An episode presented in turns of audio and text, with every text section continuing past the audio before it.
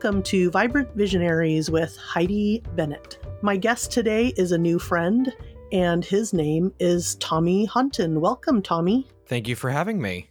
Yeah, thanks for taking the time today. We're um, both in rainy weather. Yes. Where are you located today? I, I, I, am in Los Angeles, where it is uh, when raining uh, happens, it just it shuts the city down. So it's a very interesting reaction. Coming from the Midwest and being used to rain, it's funny seeing the reaction out here. Yeah, what's it like over there? Yeah, it's funny because there's actually a question on the DMV driving test because uh, when you come to California and become a resident, you have to get a license uh, officially within like a few days. So one of the questions was when is it most dangerous to drive? Is it right when it begins raining?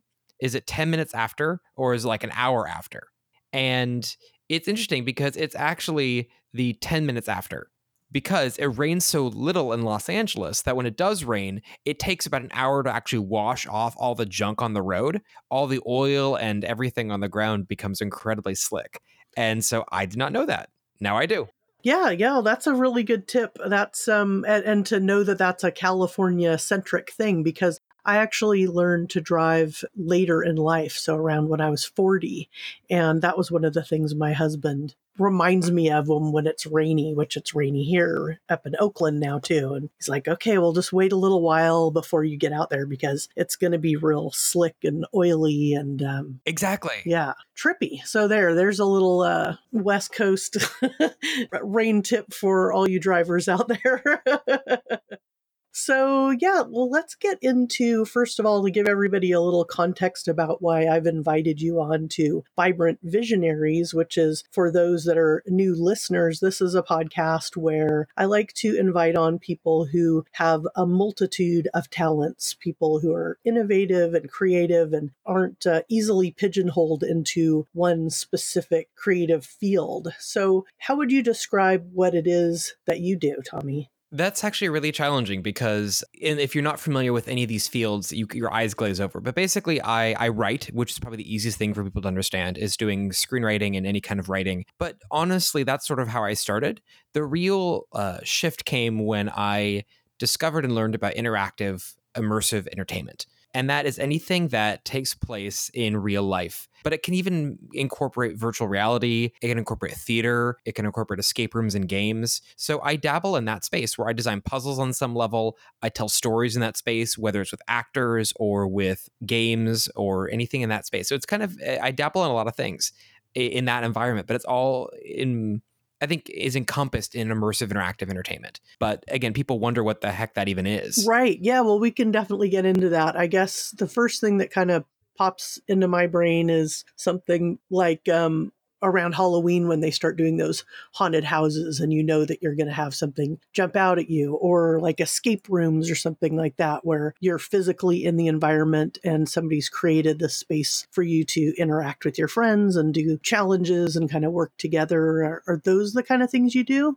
yeah, so a haunts are a good example. That is that's definitely in the landscape of it. I I am not a haunt person. I don't really do well with jump scares. Mm-hmm. People often have a way in quote unquote to this form by really experimental or innovative things like even role playing which uh, like live action role playing larping has a sort of uh, a tough barrier for entry for a lot of people. They feel intimidated by something. No one wants to feel or look stupid.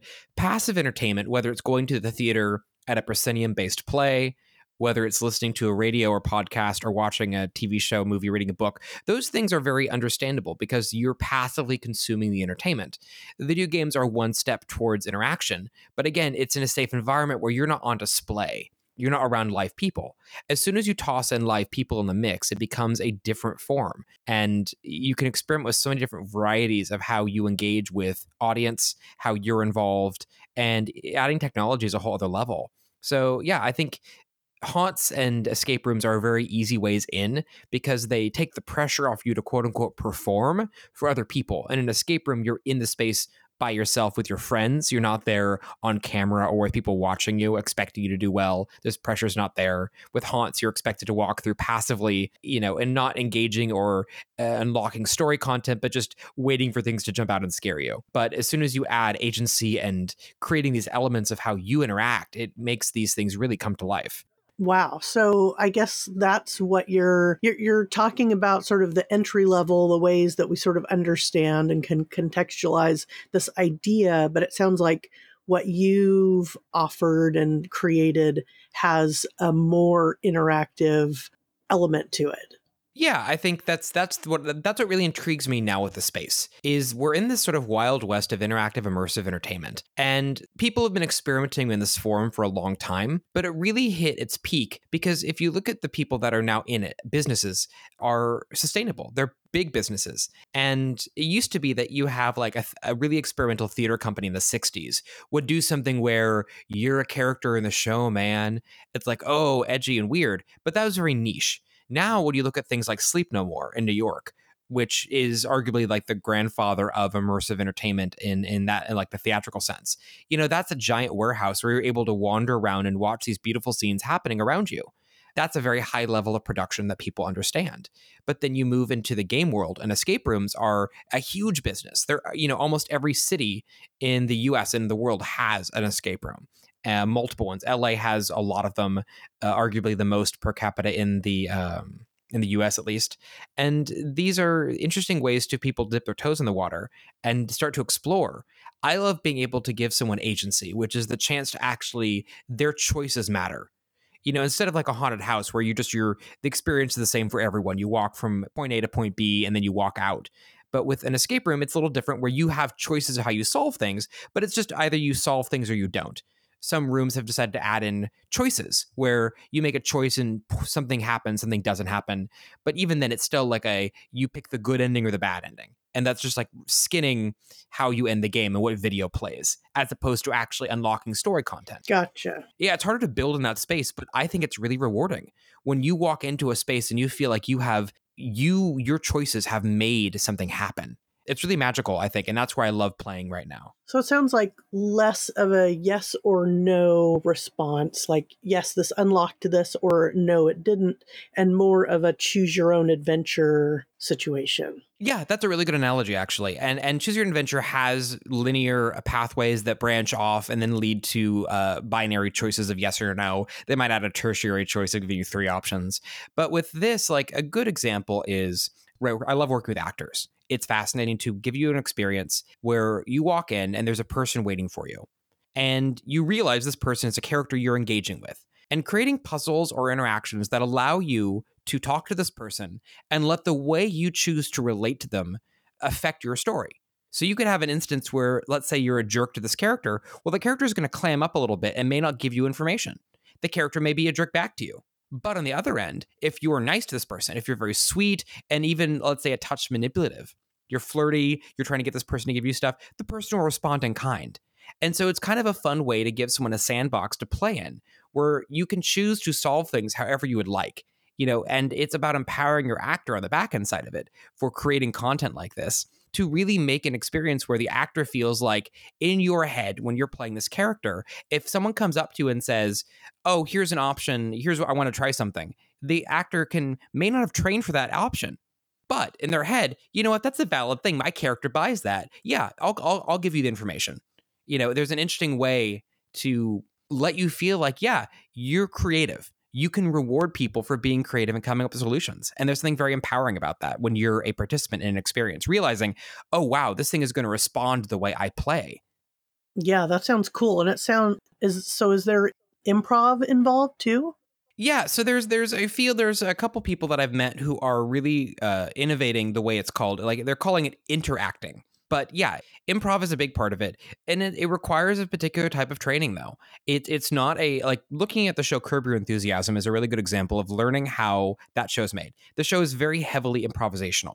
They do write scripts though, so how do you find a balance between improv and script? Well, Curb does a really good job of they write scenarios where they basically write a paragraph of, okay, in this scene, here's the things we have to have happen. You know, in the story focuses on Larry in a sweater. So in the scene, you know, the character you're playing has to mention the sweater at one point. Mention the sweater and give him a fork. Those two things have to happen. You find the rest of the scene yourself. And so as an actor, you have, okay, I know I got to mention the sweater. I can do it however I want. And I got to mention this fork. And the rest of it happens. So you know the scene's always got to go to that direction. But it's really, I think, exciting for actors when they have the toolkit. You get to find these amazing scenes that feel very invigorating, very organic, and it's it's fun. So using that model of of describing a scene, you know, I'll sit down with the actors I work with and say, okay, you are a really bad fortune teller. You're a con artist. And people are going to come up to you and they're going to need you to leave the a booth because essentially there's I, I built an experience where you had to take over a fortune teller's booth and the premise was this fortune teller is really bad. You need to take over the, the booth. The person doesn't necessarily want you to, but there's five or six ways you could do it. And the biggest thing for me is I don't like making people feel stupid. For me, writing puzzles, writing games, writing these experiences, you want to empower people. You want to make them feel heard and like they're creative geniuses. Because oftentimes people are. When you give them that ability and empower them, they do crazy, amazing things. So the idea was I don't want you to fail.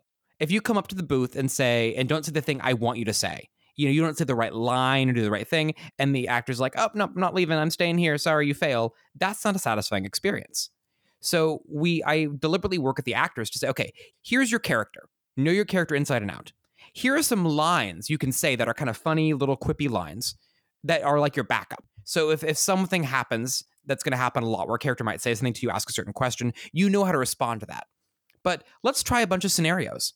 Let's figure out what are ways in which your character would get up and leave in a valid way. And honestly, the cool part is that if someone's getting close to failing because they don't know what to do, what are ways you can drop a hint as a character? What's a fail safe if they do nothing? That way, if they're really bad players, they don't feel bad. You can have a the character organically recommend something or do something that you, as the participant, can get a really good hint of, oh, I get it. So I always see it as like swimming lessons. When I was a kid, jumping in the pool, and as you got better at swimming, the instructor would pull away from you and make you swim toward the instructor. Of course, I knew the instructor would never let me drown. It wasn't the person running away from me. It was the person encouraging me to keep going and seeing how far I could go. But if at any point I wavered, they were right there cradling me. That's how I trained the actors. You want the participant to get real close and you want to keep pulling away from them, challenging them, saying, Come on, play with me. Let's have fun. Let's see how much you can do. And then as soon as they get stuck, they get frustrated, they waver, you're right back in helping them out. That's so interesting because, you know, you're emphasizing empowerment and that the participant is clever and they can figure it out. And that you also have a safety element involved there that you want them to feel safe to play around.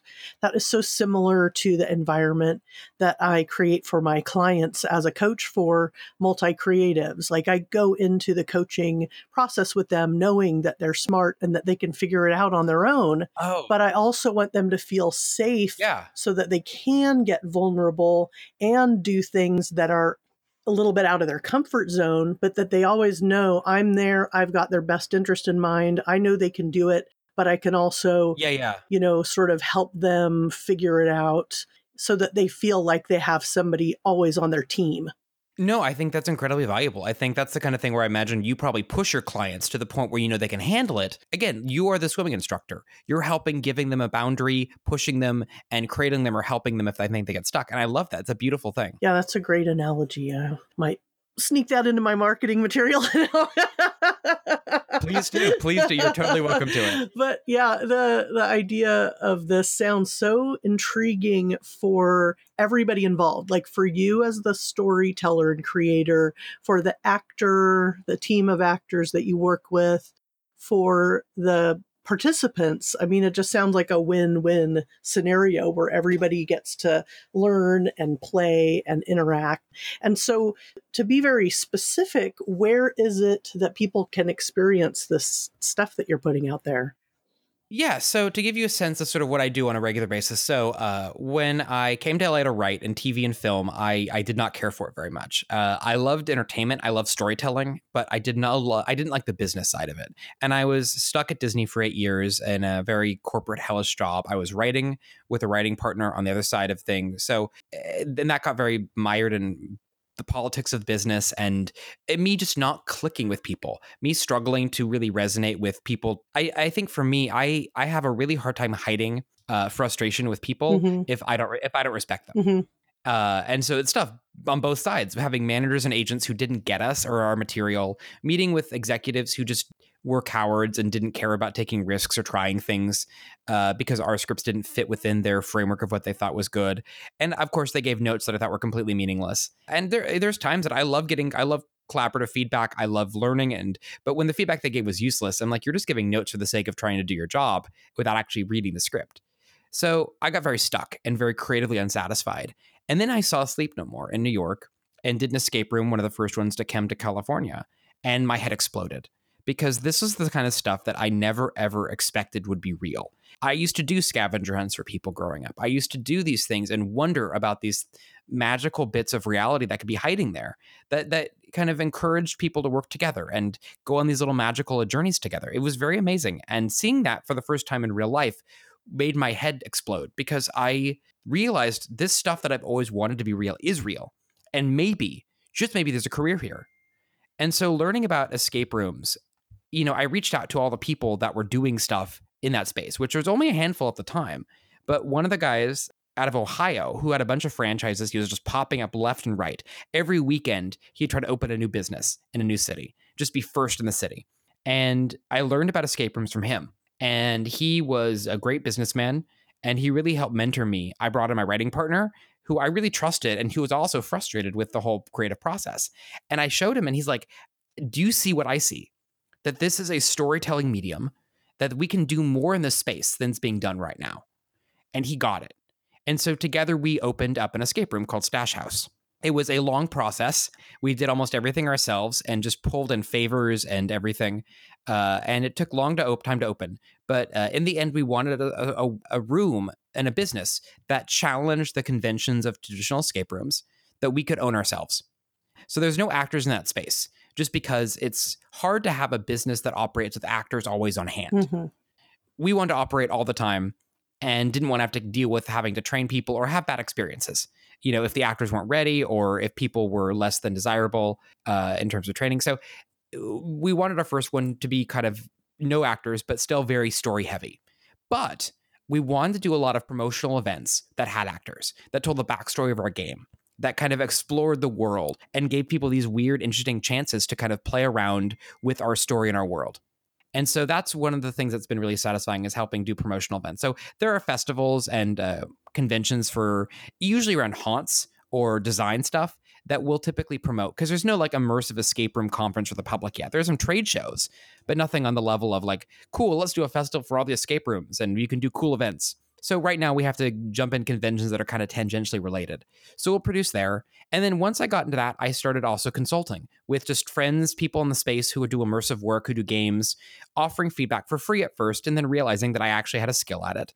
And then just jumping in and helping places where I could.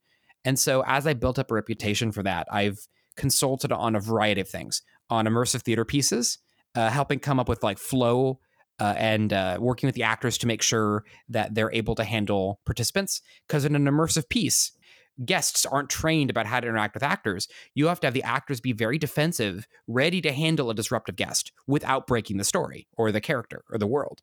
So it's a really specific kind of training process that I I studied improv, I studied acting and Meisner training. I've been through these experiences, and so just from a sense of experience, began being able to offer wisdom, and then in designing them, beginning to offer a different perspective. And so I've worked on immersive theater productions. I was contacted by someone to work at a music festival and design a game for 80,000 people, which was an insane interactive experience. And yeah, consulting on every kind of interactive experience you can imagine. So I've been tasked to work on alternate reality games, which are kind of like games that happen in real life uh, with phone numbers and websites that are kind of meant to blur the lines of where the world begins and the game ends. I've worked on virtual reality and mixed reality projects, mobile games, worked on escape rooms, of course, and role playing, like live action role playing, and sort of all the things that combine it. And then also a thing called the Museum of Selfies, which is a, an interactive exhibition that I helped co create with a friend of mine. So yeah, it's it's kind of I dabble all over the space, but to me, I see it all as part of the landscape of interactive entertainment. Yeah, so I, I can definitely see that too, how it all sort of connects. And, and one thing that really jumped out at me too when you were talking was that you mentioned childhood and scavenger hunts. And that just gave me this little visceral Mm-hmm. connection to that experience, that feeling that you get. I definitely recall being a kid and having this list of things I needed to find, and that you're going to go talk with people that you maybe never met and go. You know, look under rocks and climb trees and do all these things in this environment. For us, it was uh, Seal Beach, California. That's where I grew up. Uh, so it was a small town, and you felt safe to explore and go to the beach and go to your cousin's house or the neighbors down the street. But it also reminds me of, you know, your career counselor or somebody saying, like, oh, so you don't know what you want to do for a living. What did you love doing as a child? And, you know, maybe that's your career. And that sounds, you know, like a maybe a good place to start. But in reality, it's pretty difficult to imagine saying, well, well, I love doing scavenger hunts Yeah, maybe as an adult I'll be this thing that doesn't exist Yeah. yet. that's true. I think yeah. If, if, a- if I think if a college counselor or career counselor had given me that advice, I would have rolled my eyes at them and not taken them seriously. Yeah, I think for me growing up, I was really lucky in that I grew up in Kansas, and it, like you said, in a very safe environment where there was a park across the street from our house. It was a fairly like normal upbringing, and I felt really lucky because I never had to worry about. I don't know. I think there was an innocence to my youth, which I really embraced. And my parents did a really good job of, despite being in Kansas, which I think has a reputation for being kind of isolated and small minded, they were educated. They traveled the world when they were younger. And they both valued education and curiosity and the arts. And so I was very lucky. I had two older sisters, uh, 10 and 12 years older than me. And so for family vacations, I was dragged along as a child everywhere. And I loved it. I was never left home with a babysitter. And so I got to see museums and Broadway shows and travel the most of the US when I was young.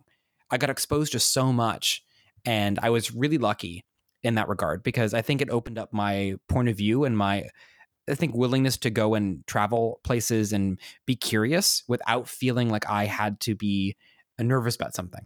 I still have nerves and I still get mm-hmm. nervous, but I've learned to turn that off when when those nerves are not real. Like learning about okay, don't jump in front of a car, you know, and walk in front of traffic because that's scary and you get this instinct of like okay, that's bad.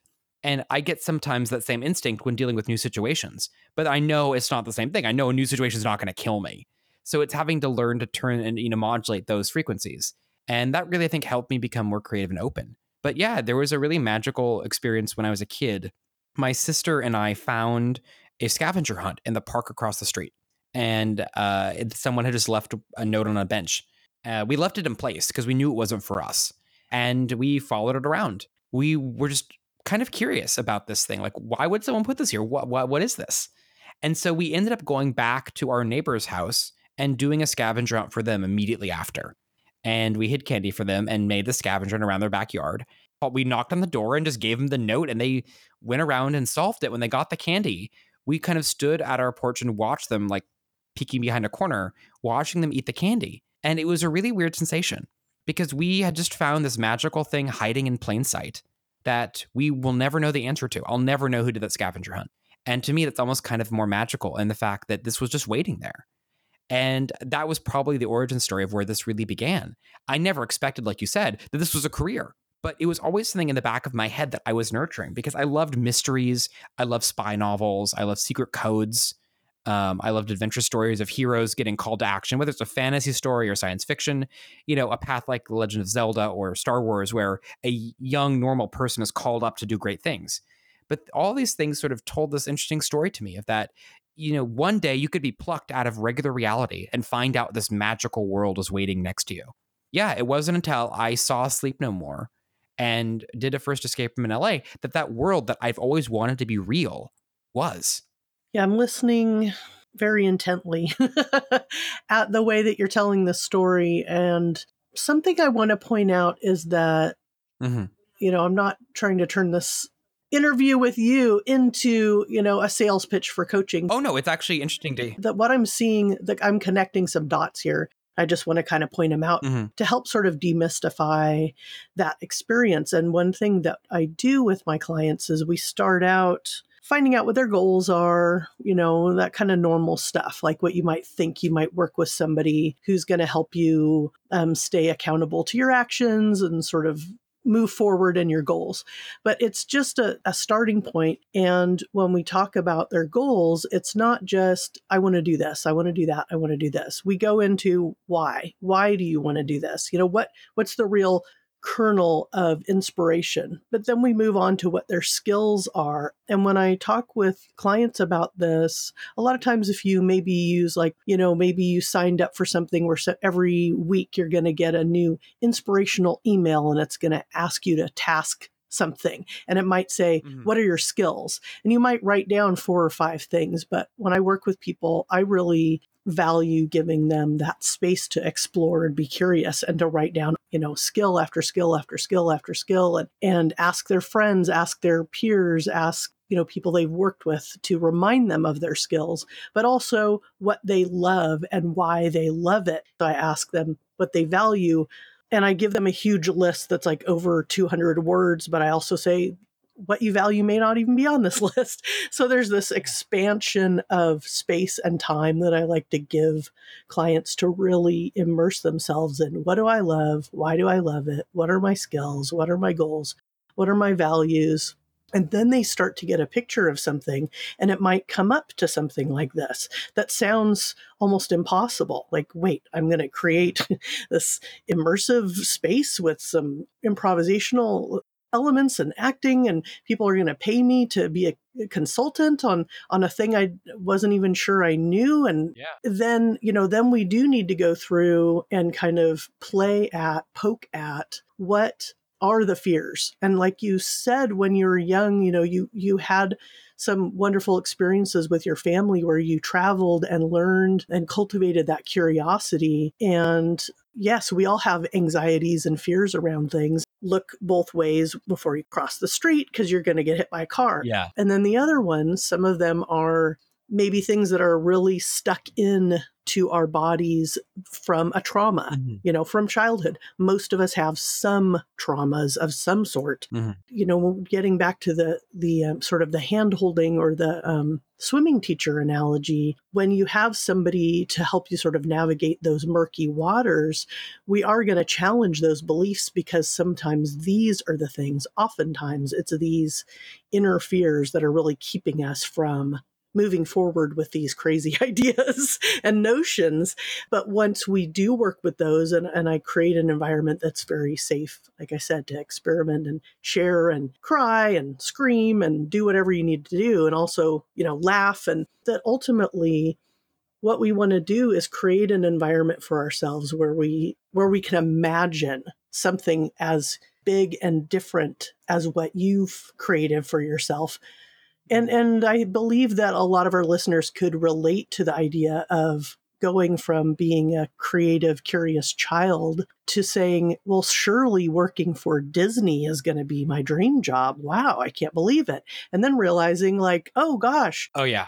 In reality, sometimes our dream as a, as a child or a young adult to move to California and become a writer and work at Disneyland isn't always what it's cracked up to be but that you can continue forward and say, this isn't quite right. I'm on the right path, but reality versus my fantasy of being a creative person in California, okay, that's not working. What is inspiring? What is interesting? And without looking at our values, our skills, and evaluating all the different things that light us up and really checking in with our body. You know, I'm sure when you went to that experience in New York, there's just something in your body that just kind of woke up and went, "Whoa, wait a minute! This this is possible, and what else is possible, and how can I put my stamp on this?" So, yeah, all this to say is that working with me, working with the way I do things, it, it's one of the ways that you can discover what that is. And there has to be a faith in yourself that you're ready, willing, and able to kind of look at the things that are scary, but then move forward because it's so rewarding on the other side. Yeah, no, I think those are all good pieces of advice. And I, th- I think you're pretty spot on with all that analysis. I think for me, I'm asked a lot by people who are curious about this field, like, how did you get into this? Like, how can I do this? And I strongly recommend don't do the thing I did, which was nothing for a long time. The thing for me is that I was afraid of being a failure was a, was a big drive. And initially, I was able to keep that thing toned down by saying, like, shut up, you, you know, that voice can go away. But the problem was that I, for a long time, got stuck at a corporate job that was very cushy at Disney, essentially being in a Dilbert cartoon. And I did not identify that I was in a golden pair of handcuffs, that I got complacent, that I got stuck. I got comfortable with the paycheck. And in the back of my head, I was always telling myself, well, the writing thing, that's your job, that's your career, that'll take off. But I wasn't doing anything to really make that writing thing take off. It was, it was, I would work a little bit, do some work, but the day job was on paper perfect. You know, it didn't have a lot of overtime, but then it would drain, it drained my confidence. And I was not doing good work at home. I was making progress on some level, enough to tell myself, oh, yeah, yeah, you won't be at this job forever. But looking back, it was like walking through an old Flintstones cartoon where you've been walking for an hour and you look back and you realize you're on a treadmill and the background's been repeating. You haven't been going anywhere, but your brain is telling yourself, oh, yeah, yeah, keep going. And that is the biggest way to fool yourself and get frustrated. Because for eight years, I did that. And the weirdest thing was that I got so fed up, I ended up getting fired from the job, which was actually a, a good thing for mm-hmm. me. Uh, I made a mistake. I was so beaten down and just floating by and just did not care anymore. I was done. I was at a breaking point, and I, ch- I could have chosen to correct it.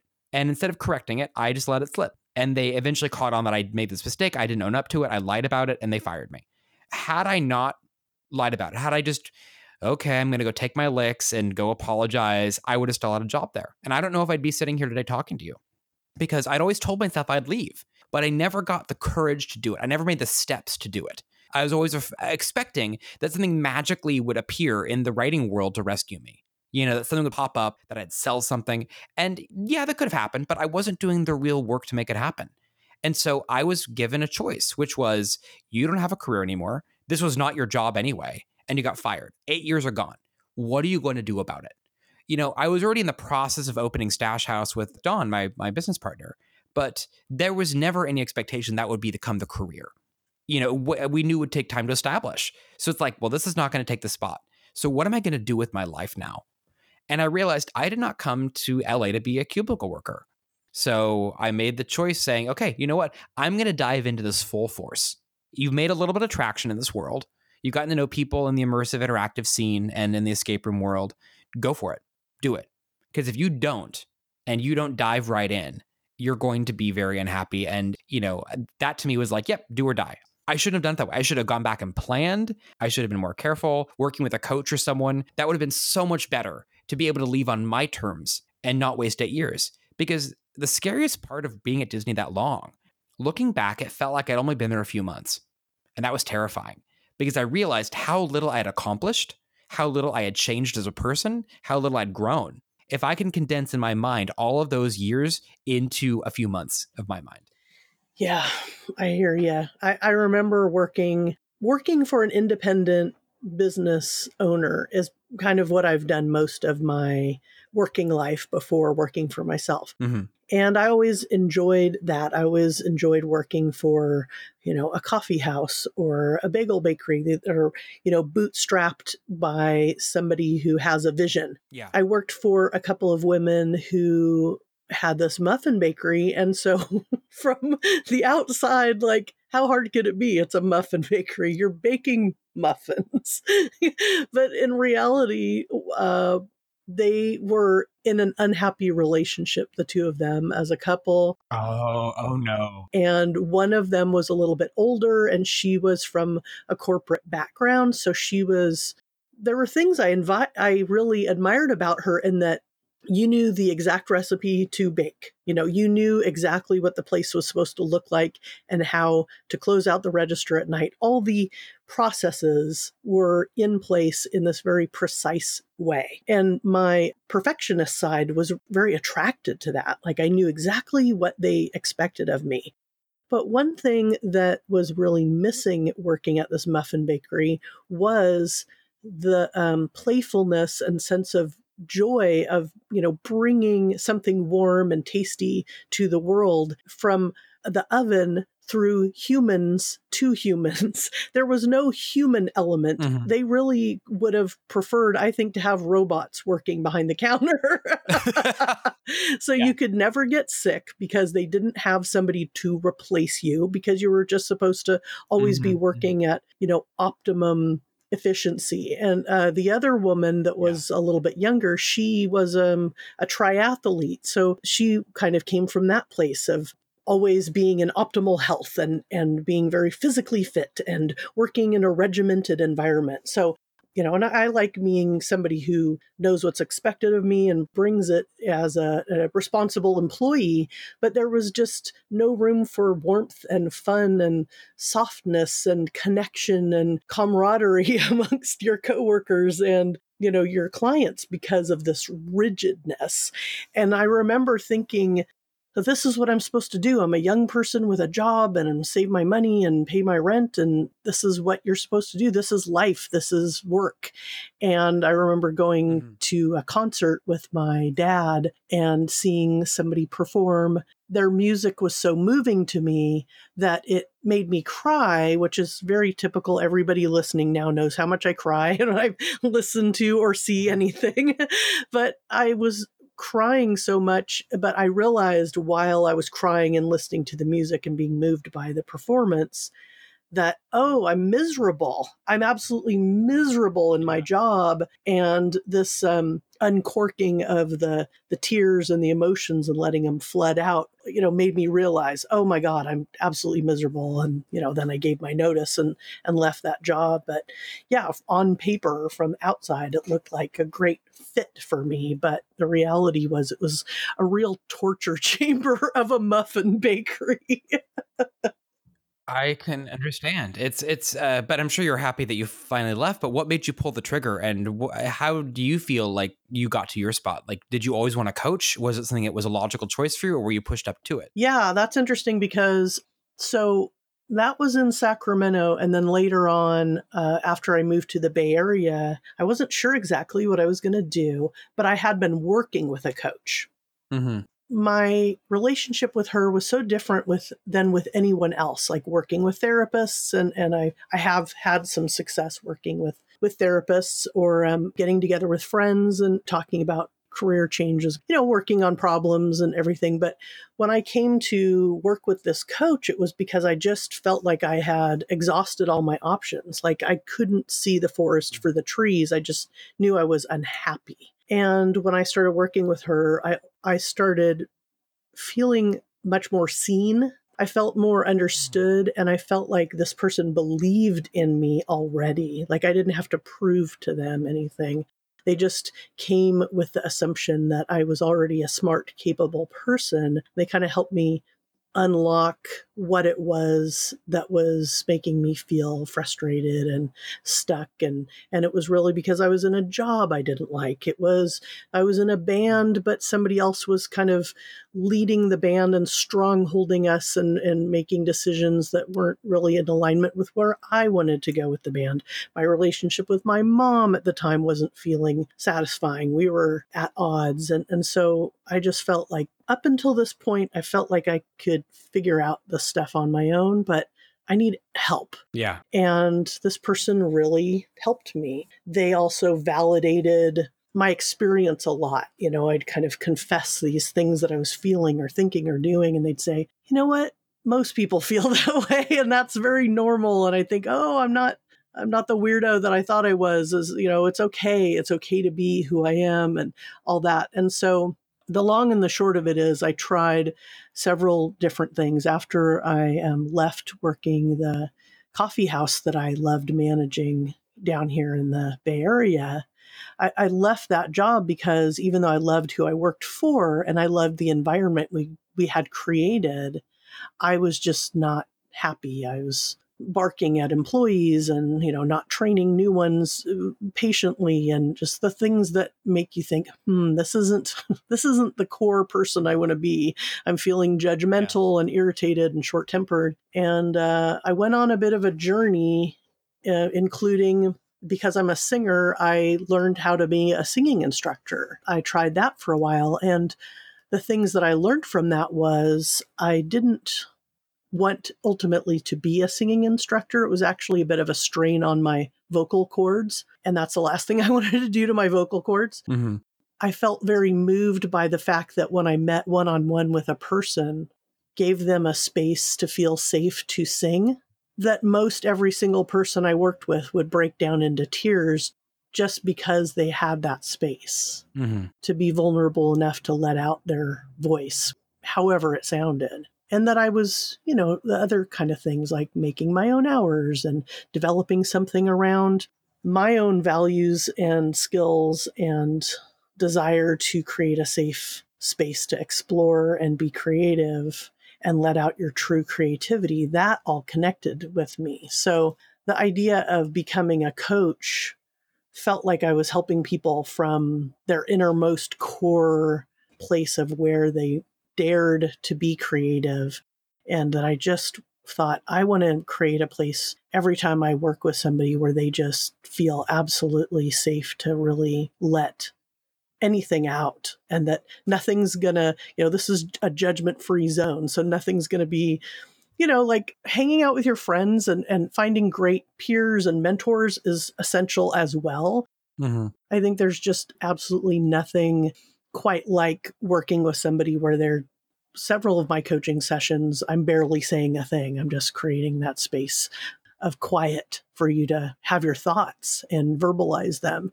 And then sometimes, like you said, there's this kind of steering towards or letting them wade out a bit into the scary parts, but that I'm there and a, a light in the dark for them to help them feel safe. So, yeah, that's ultimately how I ended up there. I found, I met a coach that I really liked when I was here in the Bay Area. I worked with her a little bit. I went to the rigorous coaching program that she went through that was accredited by the highest folks of accrediting coaching and then I just started going through the program and and it was amazing and they always they always emphasized you know make this your own you bring in your own innate skills and wisdom and you can make things happen for your clients that are amazing and so that's how I ended up there. But it was it was a long, windy, up and down road that included, you know, me going and doing marketing and PR for people for a while because I like doing that. But what I noticed was a lot of times the people I was doing marketing and PR for, they really actually less needed a marketing and PR person and more needed somebody around them to help them recognize how great they were. You know, like that I was like building up their confidence by writing a great press release for them and they go, "Oh wow, this this looks like I know what I'm doing." so it does all kind of connect, you know, when you put it all together. No, that's a very powerful thing. Just I think eh, like eh, going through and giving someone the confidence. I think that's probably the thing that uh, shocked me the most was how every person I've met especially working from a space of people coming in off the street as a client who I don't know, you know, with the escape room or in the immersive interactive scene, people always are missing the sense of confidence of what if I look stupid, you know, or am I good enough? You know, when I was at Disney, I, I was sapped of my confidence. I was at a very low point in my life where I think if I had been as defiant or as um, energized when I first came out, I obviously would never have stayed there that long. But they kind of wear you down you kind of get frustrated and going, is it me? What am I doing wrong? Is something wrong with me? You know, and getting that on both levels, both getting kind of the runaround in entertainment and at Disney, both sort of gave me this sapped confidence where I just felt beaten down. And I can understand how people get stuck in positions where you're unhappy or you're stuck and you don't feel there's a way out. It's like being in a hole. You know, I'm sure I was depressed. I'm sure I was, I felt, you know, powerless and helpless. And I think, yeah, getting pushed out was very good for me because I don't know if I would have left despite telling myself I would have. I don't know if I would have. So I think if I'd had someone who would have been able to identify and say, yeah, you are good enough. Here's some ways to get it. Let's plan. That would have been so valuable. There's something about having an outside influence, an outside force. When people work together, it doesn't matter. Like you said, it can be just a person in a room listening to you, but the presence of that person changes you in a way where you can have more, you know, meaningful insights it's just it's funny how that works. Same thing as in solving experiences or puzzles with people. There's something very magical that when you put two people together and they're actually working together on something, they will often get the answer faster than when you put them alone. It's some magical gymnastics where someone truly working together with someone else, where you're suggesting things and using their suggestions off of yours and back and forth. It's this beautiful, magical thing. And that's one of the things I really love about this interactive immersive space is it encourages people to play together, to work together, and to connect in these really interesting ways that harken back to the way we used to be as a species. You know, we used to be nomadic tribesmen wandering the woods and working together to build shelter, to go and hunt, and to care for children. And we are wired to be connected to people like that. You know, society has evolved a lot faster than we've evolved as people. We still harken back to those tribal units. But think about how often we actually get the chance to be with a tribal unit, with a with family, with friends. We spend most of the day around coworkers and basic jobs, having to be somewhat reserved and not being ourselves, not connecting on that level. But when we go and play in those spaces, it brings us back to that group of nomadic tribesmen going on a hunt. We feel adrenaline and dopamine and connected and being seen and being responded to on that level where your tribe's people respect you and know you and acknowledge you. There's something that's very invigorating about that. You can't fake those immersive connections that you get with people. It's why social media, I think, in this day and age, screens and social media, the way we stay in touch with most people, is not fulfilling because it's it's a very shallow way of staying in touch. It's not about staying in touch, it's about sharing information that makes us feel connected to people. It's being in their presence. It's being able to share things with them. It's having those moments that are very, uh, I think, supplemental to our needs. And I think that's why this field of entertainment is so interesting to me because, again, I love layering the world with magic. Yeah, there's a lot of horrible things going on in the world, and the world can be a very dark, awful place. But I don't like focusing on purely the negative. I think you can really get people up from being in these defeated positions by empowering them, making them feel seen and heard and connected to other people. And that's a way to really, I think, make entertainment something more than just passive, but meaningful and inspirational and connecting. Well, it's been absolutely fascinating listening, and you've just expanded my idea of what getting together in physical space can be and that is one of the things i value and love the most is getting together with people in person and that is one of the things i've recognized with my family is when we all get together as a large group i love seeing everybody i didn't get together with the family for thanksgiving but they played games that was valued over um, everybody making elaborate dishes. Mm-hmm, mm-hmm. Everybody in the family was telling me how much more fun it was to just play games and not be worrying about, you know, a perfect meal. Oh, that sounds nice. I love it. I, I love turning to those intimate moments with everybody and just having fun and being silly and playing goofy games together. no, I think that shows that the ability to, you know, whatever it is that connects you with people, it's like if, if something is going to bring stress and worry, being able to remove pretense and hesitations and whatever it is, like the fact that you identified that preparing meals and this perception of it has to be perfect was a, was a hurdle. Like it's so smart getting rid of that and just making do with things that are exciting, that are fun, and that connect you to people. Hallelujah, brother. so, um, when I share links in the show notes, where can I point people to make sure they know what's going on now and in the future? Yes, uh, I'll have you link to my personal website, which has uh, kind of a catalog of all the stuff I work on. I'm going to be updating it, and there's a little game you can play on there. And then, uh, yeah, I'll have you link to Stash House and the Museum of Selfies and uh, anything else I can think of that I'll have up, and the Mortality Machine, which is the show I'm doing in New York. Awesome. Well, thank you so much. And thanks everyone for listening. Again, this is Vibrant Visionaries, and I'm Heidi Bennett. You can find out more about the podcast at vibrantvisionaries.com. And you can find out more about me and my coaching at heidibennett.com. Thank you so much, Tommy. Thank you, Heidi. It was a pleasure.